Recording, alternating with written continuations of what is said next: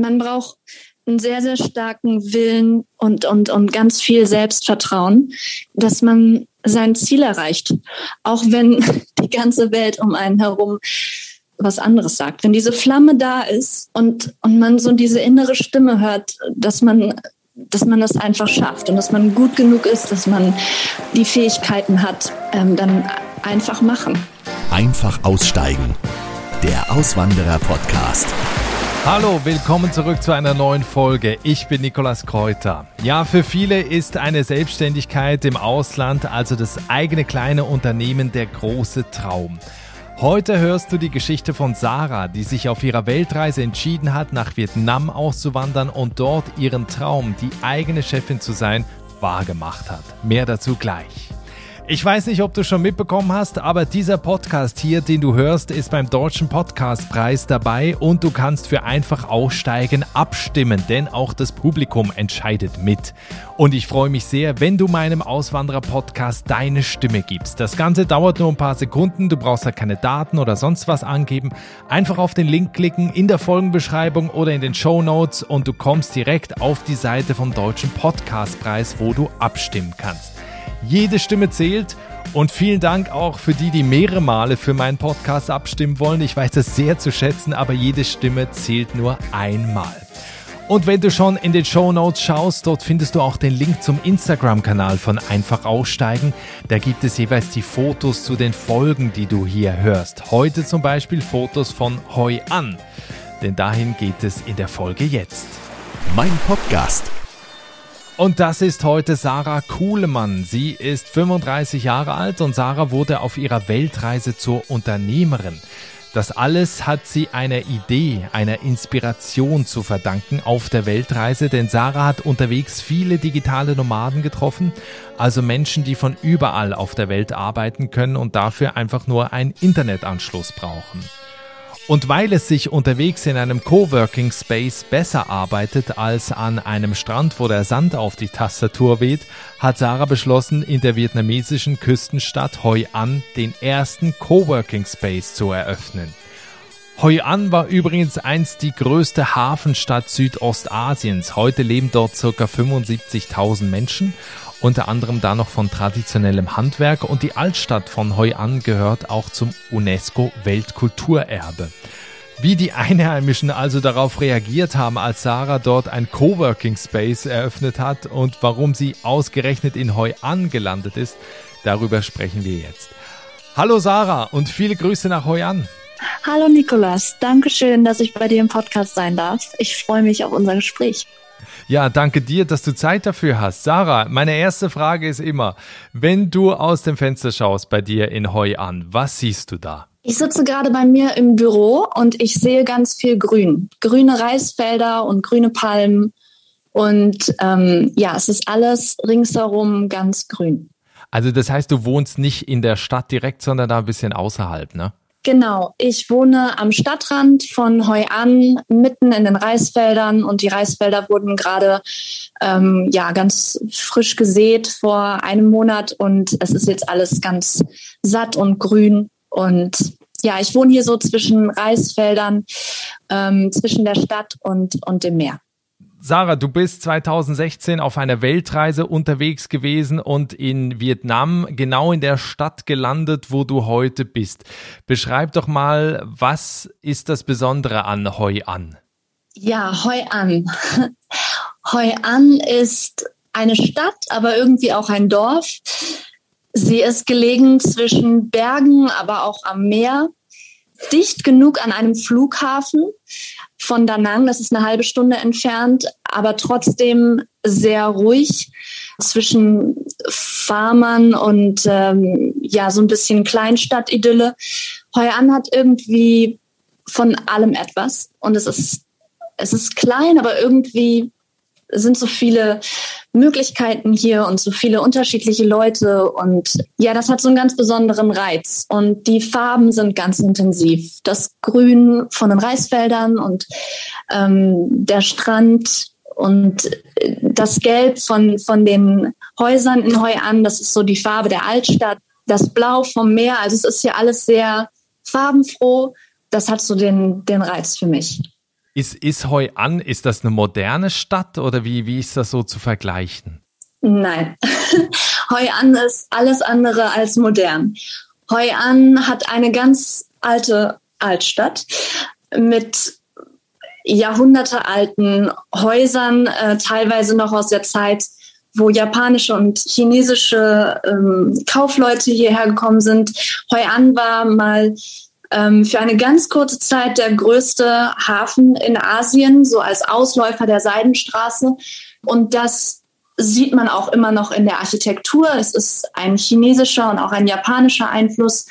Die Stadt ist geschützt durch das UNESCO-Weltkulturerbe-Programm und ähm, dadurch werden die alten Häuser auch erhalten und geschützt und dürfen nicht verändert oder abgerissen werden. Und ja, es ist so ein bisschen so ein lebendes Museum. Und du warst wie lange jetzt in Hoi An auf deiner Weltreise? Bei meiner Weltreise habe ich äh, so eine kleine Regel gehabt, ähm, um mich immer selber zu überraschen, ähm, dass ich den günstigsten Flug oder einen der günstigsten Flüge nehme in ein weiteres Land. Und ich war in Myanmar und der günstigste Flug war, ich wollte eigentlich nach Taiwan und gar nicht nach Vietnam. Und der günstigste Flug war aber nach Saigon in Vietnam. Und ähm, dann habe ich gedacht, okay, dann vielleicht komme ich ja noch mal nach Taiwan. Dann ähm, reise ich jetzt erstmal nach Vietnam, ist ja auch schön.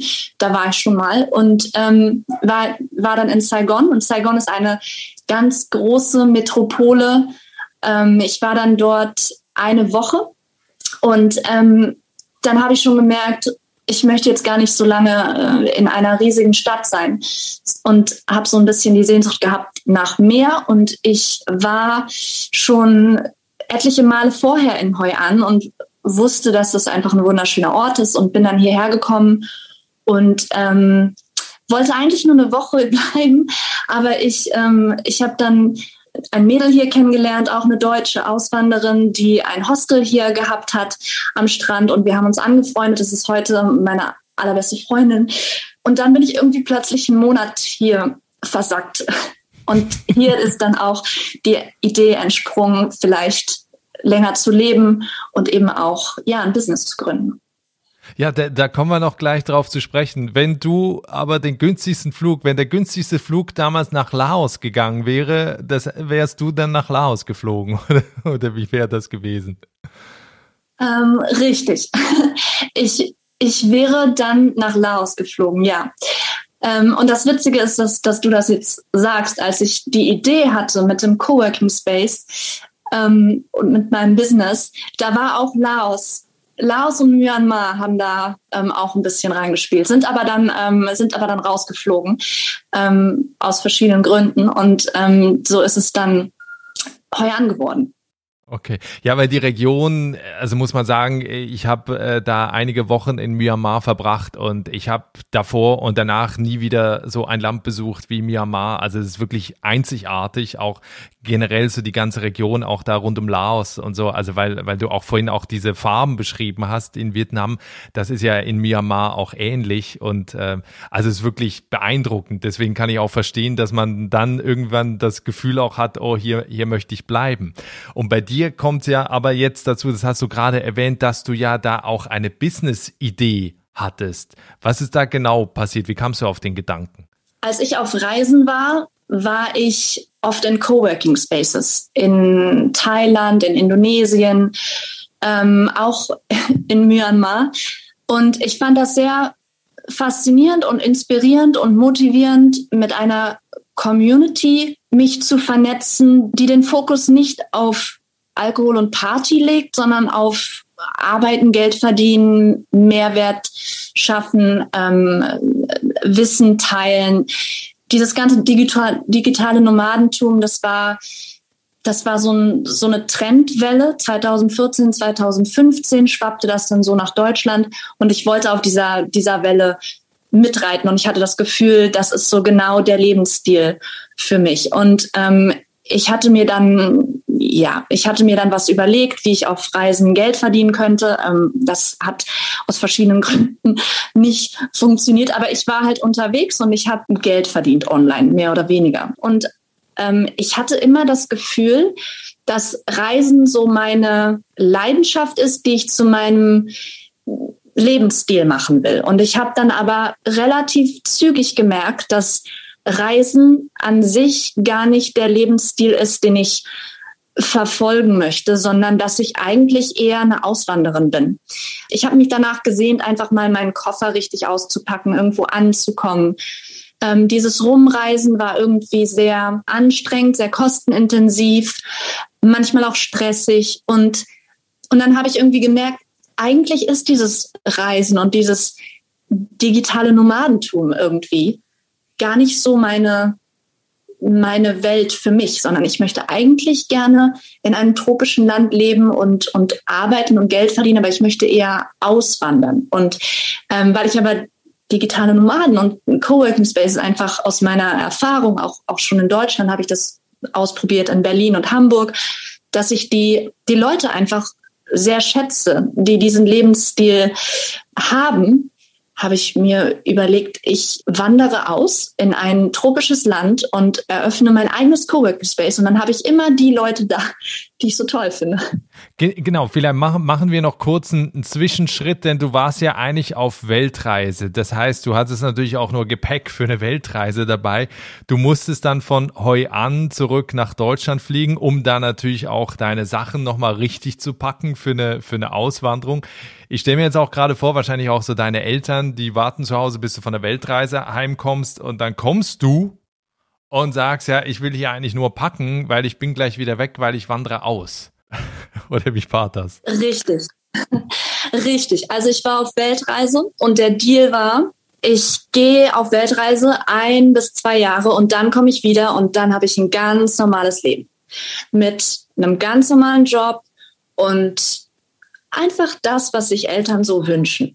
Und in Deutschland. Genau, in Deutschland, in Hamburg. Und dann war das aber eigentlich nur so ein High und Buy. Dann war ich ein oder zwei Wochen in Deutschland habe mein Weltreisegepäck nochmal überarbeitet. Ähm, ich hatte mal vor ganz vielen Jahren von meiner Mutter einen Thermomix bekommen, ähm, den ich nie wirklich benutzt hatte. Und ich dachte jetzt, komm, der kommt jetzt auch noch mit. Ich äh, bin Aeroflot geflogen und hatte zweimal 23 Kilo ähm, for free. Und ja, dann bin ich ausgewandert mit dem Thermomix meiner Mutter und mit meinem Businessplan und mit meiner Idee und mit ein bisschen Werkzeug von meinem Vater, ähm, der irgendwie dachte, ja, so, so verschiedene Ampere-Messgeräte und keine Ahnung, Oh Gott. Was es hier natürlich auch gibt, aber er dachte irgendwie so deutsche Maßarbeit und so deutsche Qualität. Und mhm. da wurde ich noch so ein bisschen ausgestattet und ähm, ja, dann bin ich hier angekommen. Und eine Sache noch, äh, bevor ich das vergesse. Ähm, du hast dir den Businessplan, soweit ich weiß, auch deinem Vater vorgestellt und dein Vater wurde dann auch Investor. War das leicht, ihn davon zu überzeugen? Ja, es war einfach, weil weil ich bin einfach die Tochter von meinem Vater und er wollte mich unterstützen und er wollte irgendwie auch dabei sein. Das ist, ich meine, für meine Familie, meine Familie habe ich die letzten fünf Jahre auch irgendwie entertained. Also die haben das so mhm. vom, vom Sofa aus in Deutschland beobachtet und die sind auch immer mal hierher geflogen und haben mich besucht, aber ich, ich war auch immer irgendwie Gesprächsstoff und ähm, ja, wenn Nachbarn gefragt haben oder irgendwie Freunde oder so, dann hatten sie immer was zu erzählen. Und mein Vater wollte irgendwie dabei sein. Und ähm, der fand das spannend. Und ich glaube, meine Familie hat mich auch so viel unterstützt, weil das, weil das auch so ein Traum gewesen wäre, von meinen Eltern oder auch von meinem Onkel selber im Ausland zu leben. Aber irgendwie haben sie es halt nicht gemacht, weil das äh, die Generation war, in der man einfach in Deutschland und Haus und Arbeiten und Karriere und sie haben irgendwie gesehen, dass dass da Potenzial ist. Und ich habe mir Mühe gegeben mit diesem Businessplan. Ich habe das wirklich durchkalkuliert und auch ein Worst-Case-Szenario. Und ähm, ich bin da durchgegangen mit meinem Vater. Und es war natürlich immer das Risiko, dass das auch äh, in die Luft gehen kann und scheitern kann. Mhm. Ähm, einfach auch die Rahmenbedingungen. Es gibt ja viele Sachen, auf die ich hier auch keinen Einfluss habe. Ähm, aber es war letztendlich, ich hatte das Gespräch mit ihm und zehn Minuten später hatte ich Geld auf meinem Konto. Ähm, und so hat mein Vater, also mein Vater und ich mit meinem restlichen Ersparten, was ich dann nicht mehr für die Weltreise ausgegeben habe, sondern eben für, für, für mein Geschäft hier, für mein Business, ähm, so haben wir dann beide ähm, in mein Business hier investiert. Und das war relativ das war relativ schnell. Also stell, stellen wir uns vor, du hast jetzt diesen Businessplan gemacht, du bringst Geld aus Deutschland mit, um da starten zu können. Jetzt ist aber die große Frage, wie bist du da vorgegangen? Was waren da für Hürden? Also ich meine, du musst ja den Platz erstmal mieten, du brauchst die ganze Infrastruktur, du musst das Ganze aufbauen. Wie, wie, wie schwierig ist das in Vietnam? Das ist sehr, sehr schwierig und es ist so schwierig, dass ich auch fast niemanden kenne, der das so durchgesetzt hat wie ich. Es gibt die Möglichkeit, wie ich glaube überall in Asien, eine Shared Business Lizenz zu haben. Das wäre ähm, halb vietnamesisch, halb Ausländer. Also wie in Thailand gibt es das ja auch. Genau. Jetzt hat mein Vater aber gesagt, ich gebe dir das Geld nur, wenn der ganze Laden auf deinem Namen und nur auf deinem Namen läuft. Und das heißt, ähm, eine Voraussetzung von meinem Vater war, dass ich eine 100% Foreign-Owned Company gründe. Und das ist teuer. Das lässt sich Vietnam hier richtig gut bezahlen. Ich habe alleine für die Lizenzen einige tausend Dollar bezahlt. Das Ganze hat drei Monate gedauert, weil es dauert unglaublich lange, diese ganzen Papiere durch die verschiedensten Behörden ähm, und Ämter zu jagen.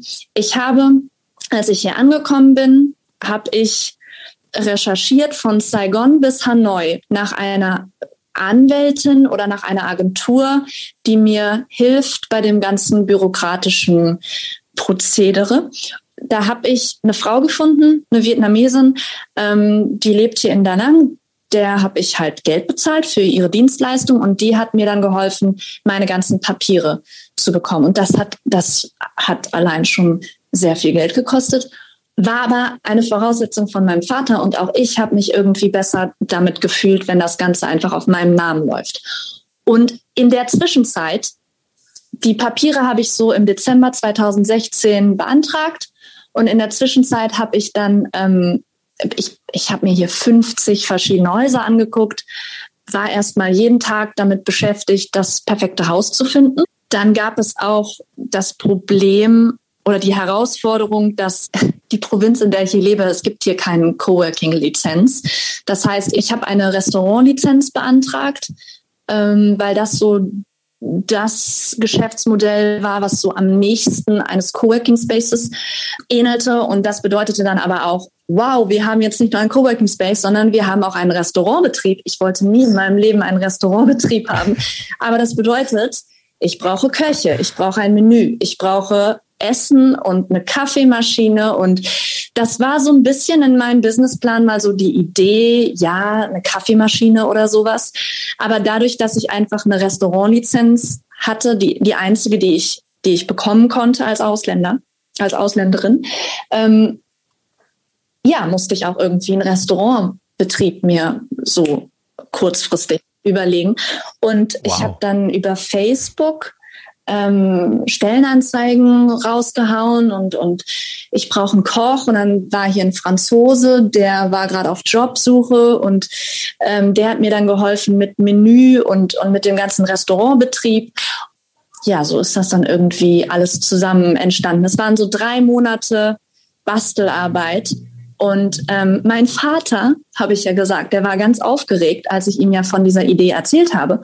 Und ähm, der findet mhm. Asien auch ganz toll. Und mein Vater war dann auch einen Monat hier und der ist Elektroingenieur. Und ähm, dann, oh, der hat dann, natürlich gut. Der hat dann nicht nur noch mehr zehn Kilo Werkzeuge mitgebracht, sondern äh, der hat auch das Internet richtig schön verlegt und die Kabel. Und ähm, ich hatte dann ein Haus gefunden, das hatte aber nur so, ich sag jetzt mal ganz grob, fünf Steckdosen und, und so irgendwie Stromkapazität von mhm. irgendwie einer ein, ein Familie, ein Familienhaus. Mhm. Und äh, mein Vater mhm. hat dann äh, mit einem Team von Vietnamesen unter Hilfe von Google Translate äh, die ganze Kabellage dargelegt. Ähm, wir haben und Generator jetzt, eingebaut. Genau, ein Generator, überall Steckdosen, äh, Internet und ja, das hat mein Vater, das hat mein Vater gemacht. Wahnsinn. Und dann ging das am 1. April 2017 richtig los. Wahnsinn. Also, äh, also ich vor allen Dingen auch, äh, wie, wie schnell das geht, weil ich kann mir vorstellen, dass das natürlich auch unter den Begebenheiten auch total schwierig ist, natürlich auch vor, vor Ort zu arbeiten. Wie haben eigentlich die Einheimischen reagiert, als du da aufgeschlagen bist, dein Business hochgezogen hast, da plötzlich Leute aus der ganzen Welt kamen, um bei dir zu arbeiten? Wie, wie haben die auf dich und, und auf deine Geschäftsidee da reagiert in Heu an? Also Coworking Space ist jetzt hier mal ganz fremd. Und ähm, ich habe immer erzählt, ich habe ein Restaurant oder ein Café. Und das ist auch mit meinem Vietnamesisch, das ist jetzt nicht wahnsinnig gut ausgeprägt, aber ich kann mich so auf Vietnamesisch so erzähle ich den Leuten halt immer, ich habe einen Kaffee. Was ja auch, wenn man die Lizenz betrachtet, stimmt. Die haben schon gesehen, dass ich gute Leute hierher bringe, was wichtig ist, dass, dass das einen Mehrwert bringt. Das sind Leute, die ihr Wissen teilen, das sind Leute, die gut situiert sind, die Geld verdienen. Ähm, das sind jetzt keine Partytouristen, die hier irgendwie nur Verwüstung hinterlassen, sondern das sind einfach sehr ruhige, respektvolle Menschen, die auch länger bleiben. Unsere Mitglieder, die sind so zwischen einem und, und drei bis sechs Monaten da das macht diese Mitglieder auch zu einem Mitglied dieser einheimischen Community irgendwie. Und ähm, wir haben äh, Workshops zum Beispiel organisiert, ähm, Skillsharing. Also wir haben hier ähm, eine Frau, die hat hier so einen Straßenstand und, und die verkauft hier so Baguette, so Banh Mi heißt das, das sind so vietnamesische Sandwiches. Ähm, die ist aber weder auf Google Maps noch hat sie eine Facebook-Seite. Und die haben wir dann so ein bisschen unterstützt. Die Einzelhändler hier zum Beispiel mit, wie erstelle ich einfach eine Facebook-Seite? Wie kriege ich mein Business eigentlich auf Google Maps? Also ich habe sehr viel Arbeit investiert in einen Mehrwert schaffen für Heuan an und für, ähm, für andere Business Owner hier, für andere Geschäftsleute, aber eben auch für die Bevölkerung durch Skillsharing, durch ja auch sowas wie Beach Cleanup ähm, haben wir auch organisiert oder, oder sind auch Teil davon. Also von daher werde ich hier sehr, sehr respektvoll behandelt. Und natürlich ist es jetzt so ein bisschen seltsam für die Vietnamesen. Ich bin 35, ich habe keine Kinder, ich bin nicht verheiratet. Ähm, das ist jetzt erstmal so ein bisschen seltsam, was sie hier so macht. Aber ähm, wenn, wenn sie das dann so gesehen haben, ich, ich komme, um zu bleiben hier, und ich, ähm, ich komme, um hier etwas aufzubauen und um, um auch Geld zu investieren. Und ähm, dann ja, wird man hier aufgenommen mit, mit, mit offenen Armen. Und ähm, ja, jetzt habe ich hier so mein, mein, mein Stand so in, in dieser Community hier. Und ich bin bekannt wie ein bunter Hund. Jeder kennt mich, kann hingehen, wo ich will. Und jeder, irgendwie kenne ich da immer jemanden, ist ja auch, ist ja relativ klein hier. Ähm, und das ist sehr respektvoll. Ist das auch so ein Tipp, den du Auswanderern mitgibst, die sich in einem fremden Land selbstständig machen wollen, dass man so von Anfang an versucht, Seilschaften zu machen mit den Einheimischen? Auf jeden Fall. Das ist eines der wichtigsten Sachen, die man, die man mitbringen muss. Ähm, weil ich werde nie Vietnamesin sein. Ich werde hier immer eine Einwanderin sein und ähm, man braucht die Unterstützung. Ich kann nicht mal zur Bank gehen und ähm, also mein Vietnamesisch ist jetzt nicht so toll, dass ich hier irgendwie Dokumente verstehen würde. Ich, ich brauche dieses Land. So wie ich hier etwas rausziehen will für mich, sagen wir jetzt Erfahrung, Lebensqualität, ein Gehalt oder Geld, ist es auch so, dass ich auch etwas zurückgeben muss, damit ich eben auch Unterstützung bekomme. Und gerade wenn man in einem Land ist, in dem man die Sprache nicht spricht und wahrscheinlich nie wirklich perfekt sprechen wird, ist das unglaublich wichtig. Jetzt haben wir viel über deinem Beruf, über dein Business gesprochen. Da gibt's natürlich dann auf der anderen Seite auch die private Seite, die wahrscheinlich in den all den Jahren ein bisschen kürzer gekommen ist. Aber wie hast du denn in Heu an als Privatperson auch gelebt? Also ich habe auch gehört, dass du, glaube ich, auch sehr viel Geld zur Seite gelegt hast, auch nicht viel ausgegeben hast. Also, weißt du, irgendwie so im Einbettzimmer, glaube ich, auch geschlafen hast in der ersten Zeit. Ähm, wie, wie, wie hast du gelebt da? Also wirklich dieses, äh, dieses äh, Lebenskapitel Hoi An, Coworking Space aufbauen in Hoi An, da habe ich mein Privatleben und mich als Person sehr zurückgestellt. Priorität hatte immer mein Business. Darunter ist auch eine Beziehung kaputt gegangen und ich habe sehr einfach gelebt hier. Ja, also ich habe in einem, ich habe in einem Einzimmer ja so eine Art Homestay gelebt für die ersten sechs Monate und dann hatte ich, ähm, dann hatte ich einen Freund und dann haben wir zusammen gewohnt. Das war aber auch nur ein, ein, ein Einbettzimmer quasi. Es war sehr, sehr klein. Und ich habe aber immer Priorität gehabt, alles Geld, was ich verdiene, in mein Geschäft. Und ich habe auch meine Beziehung nicht priorisiert. Würde ich, ich würde heute viele Sachen anders machen. Aber ich hatte mir dieses Ziel gesetzt. Ich möchte dieses Business starten und ich möchte, dass es knallt und dass es gut wird. Und das war mein Ziel. Und das habe ich für mich so erreicht. Und es ist richtig, dass mein Privatleben schon ein bisschen darunter gelitten hat. Also Beziehungen, Freunde, Freundschaften. Ich, ich hatte 2018 im Sommer ähm, sechs Wochen waren das. Da würde ich sagen, da hatte ich eine Depression und auch einen Burnout. Ähm, das war nicht gut. Ich habe mich hier wirklich auch ein bisschen runtergearbeitet. Auf der anderen Seite, ich will jetzt nichts vorweggreifen, aber ich habe mein Coworking Space auch im Dezember verkauft und seit zwei Monaten nehme ich mir ganz viel Zeit für mich selbst und ähm, war das erste Mal seit ganz langer Zeit im Urlaub zum Beispiel. Also hier in Vietnam auf einer kleinen Insel ähm, und schlafe ganz viel. Und dieses Jahr wird so ein bisschen Self-Care und, und so ein bisschen, was die letzten vier, fünf Jahre vielleicht zu kurz gekommen ist. Genau, du hast das jetzt gerade vor, vorweggenommen, da wollte ich gerade äh, drauf, zu, drauf zu sprechen kommen. Du hast im Dezember 2020 das, was du dir seit 2017 da aufgebaut hast, in Vietnam, also dieses Coworking Space ähm, verkauft. Äh, hatte das jetzt den hauptsächlichen Grund, dass du halt einfach erschöpft warst nach dieser Zeit oder weil du dir auch ein neues Projekt suchen möchtest? Beides. Und zwar als die Corona-Krise ausbrach, Februar letzten Jahres. Ich war bis einschließlich November den ganzen Tag und ich glaube auch in meinen Träumen immer damit beschäftigt, wie überlebe ich das, was mache ich jetzt, Marketingmaßnahmen, ähm, die Grenzen sind zu, es sind aber noch Ausländer hier in Vietnam, wie kriege ich jetzt Leute von Hanoi oder Saigon runter ähm, nach Hoi An. Ich habe sehr, sehr viel Zeit investiert, mir zu überlegen, wie kann ich die Community, die da ist, die Corona-Krise ist ausgebrochen, da waren wir gerade voll besetzt, 45 Leute.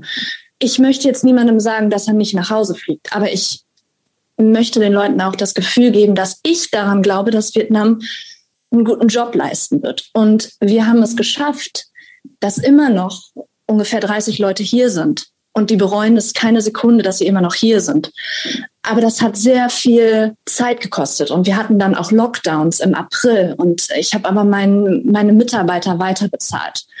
Und wir hatten dann noch mal einen Lockdown im August und ich habe auch da meine Mitarbeiter weiter bezahlt. Ich habe das verkauft, weil ich irgendwann ja mit meinen Nerven so ein bisschen am Ende war. Es war wirklich so gegen Windmühlen treten und ich war einfach müde. Und dann hatten wir im Oktober die schlimmste Taifunzeit seit, ich weiß nicht, 100 Jahren. Wir hatten acht Taifune in vier Wochen. Und es war eine komplette Zerstörung so komplette Verwüstung. Und die 30 Leute, die durch das Jahr hinweg hier in Hoi An waren, die sind aber alle in andere Teile Vietnams gereist, weil du konntest im Oktober in Hoi An nicht sein. Es hat horizontal durch die Türen durchgeregnet. Es hat alles geschimmelt. Es war schrecklich, es war kalt, es war, du wolltest hier nicht sein. Und selbst ich bin nach Saigon geflogen, weil ich brauchte mal irgendwie wieder ein bisschen Sonne. Und ähm, der Oktober war das so, dass ich dachte, ach, das Universum will mir sagen, Sarah, hör auf, du hast es gemacht, du hast es gut gemacht. Ähm, wir haben uns jetzt wirklich abgerackert die letzten fünf Jahre oder vier Jahre.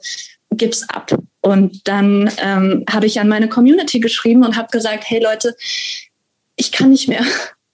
Ich bin müde. Mir gehen die Ideen aus, mir geht das Geld aus, möchte es jemand kaufen? Dann haben sich drei Interessenten gefunden und dann habe ich äh, ja, mit, mit allen gesprochen und am Ende des Tages hat es, ähm, hat es jemand gekauft, auch ein Deutscher, Florian, zusammen mit einer Australierin, Leslie. Und ähm, ja, den habe ich meine ganzen Lizenzen verkauft und denen habe ich alles verkauft. Und das Schöne ist, wenn ich heute, ich wohne 300 Meter von meinem Coworking Space entfernt, wenn ich da heute hingehe, es sieht genauso aus, als wenn, als wenn ich es noch hätte. Also sie, sie leisten einen ganz tollen Job, ähm, das einfach so weiterzuführen in meinem Sinne sozusagen. Und ähm, das ist der eine Grund. Und der andere Grund ist, ja, ich bin auch auf der Suche nach einer neuen Herausforderung, nach einem neuen Kontinent. Und ich habe auch festgestellt, dass ich nicht so ein guter Manager bin. Ich bin gut im Business aufbauen, Business Development, strategisches Denken und Konzepte erstellen. Ich bin aber gar nicht so gut in diesem alltäglichen operativen Geschäft. Und ich bin dankbar, dass mir Covid diese Möglichkeit gegeben hat, auch aus diesem Geschäft wieder rauszugehen. Weil ich das Gefühl habe, ich möchte gerne, ich möchte gerne wo, irgendwo neu hingehen. Ich habe Costa Rica im Kopf.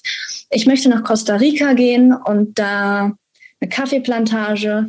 Ja, lass uns über die Zukunft noch sprechen, bevor, bevor, bevor du äh, jetzt zu, zu, zu viel vorwegnimmst. Also ich glaube, die Geschichte auch, die du gerade erzählt hast, ist für viele auch ein, ein super Einblick, wie das eben auch läuft, wenn man im Ausland ein, ein Business aufbaut, was das auch bedeutet an Stress, an Druck, natürlich auch an finanziellem Druck, aber auch an zeitlichem Druck, den man in ein Business in, investiert.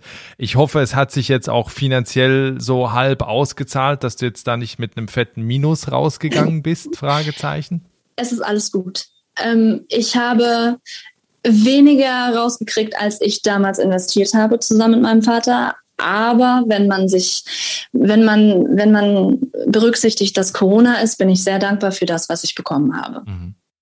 Ja, bevor wir jetzt noch kurz über deine Zukunft sprechen, würde ich noch auf einen Punkt äh, kommen, den ich auch immer wieder in den Gesprächen anspreche. Und zwar, welche Tipps, welche Ratschläge gibst du Menschen mit, die auch nach Vietnam gehen wollen, um da sich auch selbstständig zu machen? Also was sind so deine goldenen Tipps, wo du sagst, okay, beachtet das, wenn ihr dasselbe machen wollt, was ich gemacht habe? Man braucht auf jeden Fall Eier. Und man, man braucht ein ganz, ganz großes Maß an Selbstvertrauen und Selbstliebe und Widerstandskraft, Geduld, weil man immer wieder Gespräche haben wird mit Menschen irgendwo anders, in einer anderen Lebenssituation, in einem anderen Land, mit Familien, mit Freunden. Man wird immer wieder an diesen Punkt kommen, wo man sich rechtfertigt, warum man das macht. Das ist ja verrückt, das geht ja nicht. Und es gibt ganz viele Gründe, die mir auf gelistet wurden, warum das zum Scheitern verurteilt ist. Oder es ist ja korrupt oder dritte Weltland oder du sprichst die Sprache nicht. Man braucht einen sehr, sehr starken Willen und, und, und ganz viel Selbstvertrauen, dass man sein Ziel erreicht. Auch wenn die ganze Welt um einen herum was anderes, was anderes sagt. Wenn diese Flamme da ist und, und man so diese innere Stimme hört, dass man, dass man das einfach schafft und dass man gut genug ist, dass man ähm, die Fähigkeiten hat, ähm, dann einfach machen. Weil man, man kann auch nicht bis auf Geld und, und Lebenszeit vielleicht auch, aber die Lebenszeit sind auch Lebenserfahrung. Also man, man kann ja nicht viel verlieren. Also man kann Geld ver verlieren auf jeden Fall. Ähm, es wäre nicht gut, wenn man, wenn man auswandert und man hat dann irgendwie Hypotheken und alles steht so auf, auf ganz unfassbar bröckeligen finanziellen Fundament. Das ist nicht gut. Alles, was man investiert, muss eine Summe sein, bei der das Leben nicht aufhört oder es ist kein Weltuntergang, wenn diese Summe auch weg ist. Mhm. Ähm, und wenn man, das ist ungefähr so, wie ich auch ins Casino gehen würde. Tue ja. ich jetzt nicht. Aber das muss immer eine Summe sein, mit der man okay ist, wenn sie weg ist. Ja, eine, eine sehr inspirierende Geschichte, auch wenn wir wahrscheinlich in diesem Podcast gerade mal einen kleinen Teil davon abbilden konnten. Ähm, du hast es vorhin schon erwähnt, die Ziele liegen jetzt woanders, nicht mehr in Vietnam. Meine letzte Frage deshalb, wenn wir uns in zwei Jahren nochmal sprechen in diesem Podcast, wie sieht dann dein Leben aus? Heute in zwei Jahren habe ich eine Kaffeeplantage oder eine Kakaoplantage in Costa Rica und ein kleines Airbnb oder Café oder ein Coworking Space. Ich weiß es nicht. Ähm, auf jeden Fall irgendwo in Zentralamerika mit meinem eigenen Business auch wieder. Aber auf jeden Fall auf einem anderen Kontinent und mit einer anderen Sprache. Wahnsinn. Also ich bin sehr gespannt, ähm, weil offenbar ist dein Enthusiasmus durch jetzt wahrscheinlich auch die schwierige Zeit da äh, gar nicht erloschen, sondern er glüht ja wahrscheinlich jetzt wieder auf, nur auf der anderen Seite der Weltkugel. Ich bin sehr gespannt, wenn wir uns in zwei Jahren nochmal sprechen, ähm, was du davon alles umgesetzt hast und wünsche dir jetzt alles Gute und bedanke mich äh, sehr für das Gespräch. Dankeschön. Danke für die Zeit und ähm, es war super schön mit dir zu reden. Dankeschön und ich hoffe, dass es eine Inspiration ist für, für andere, die auswandern wollen. Ähm, sobald die Grenzen wieder offen sind und ihr eine tolle Idee habt, einfach machen. Das war das Gespräch mit Sarah Kuhlemann, die in Hoi An ihr eigenes Coworking Space eröffnet hat und die es jetzt weiter nach Costa Rica zieht. Wenn du sehen möchtest, wie es in Hoi An aussieht, da wo Sarah lebt, dann schau auf dem Instagram-Kanal von Einfach Aussteigen vorbei. Den Link findest du in der Folgenbeschreibung und den Show Notes. Da packe ich dir auch den Link rein vom Coworking Space Hub Hoi An. Und wenn du jetzt noch weiterhören willst, dann lade ich dich ein, zum Beispiel nach Costa Rica da wo Sarah ja hinziehen möchte, hör einfach in die Folge 12 im Archiv von Einfach Aussteigen rein. Wir hören uns auf jeden Fall nächste Woche wieder an dieser Stelle. Bis dahin, ciao.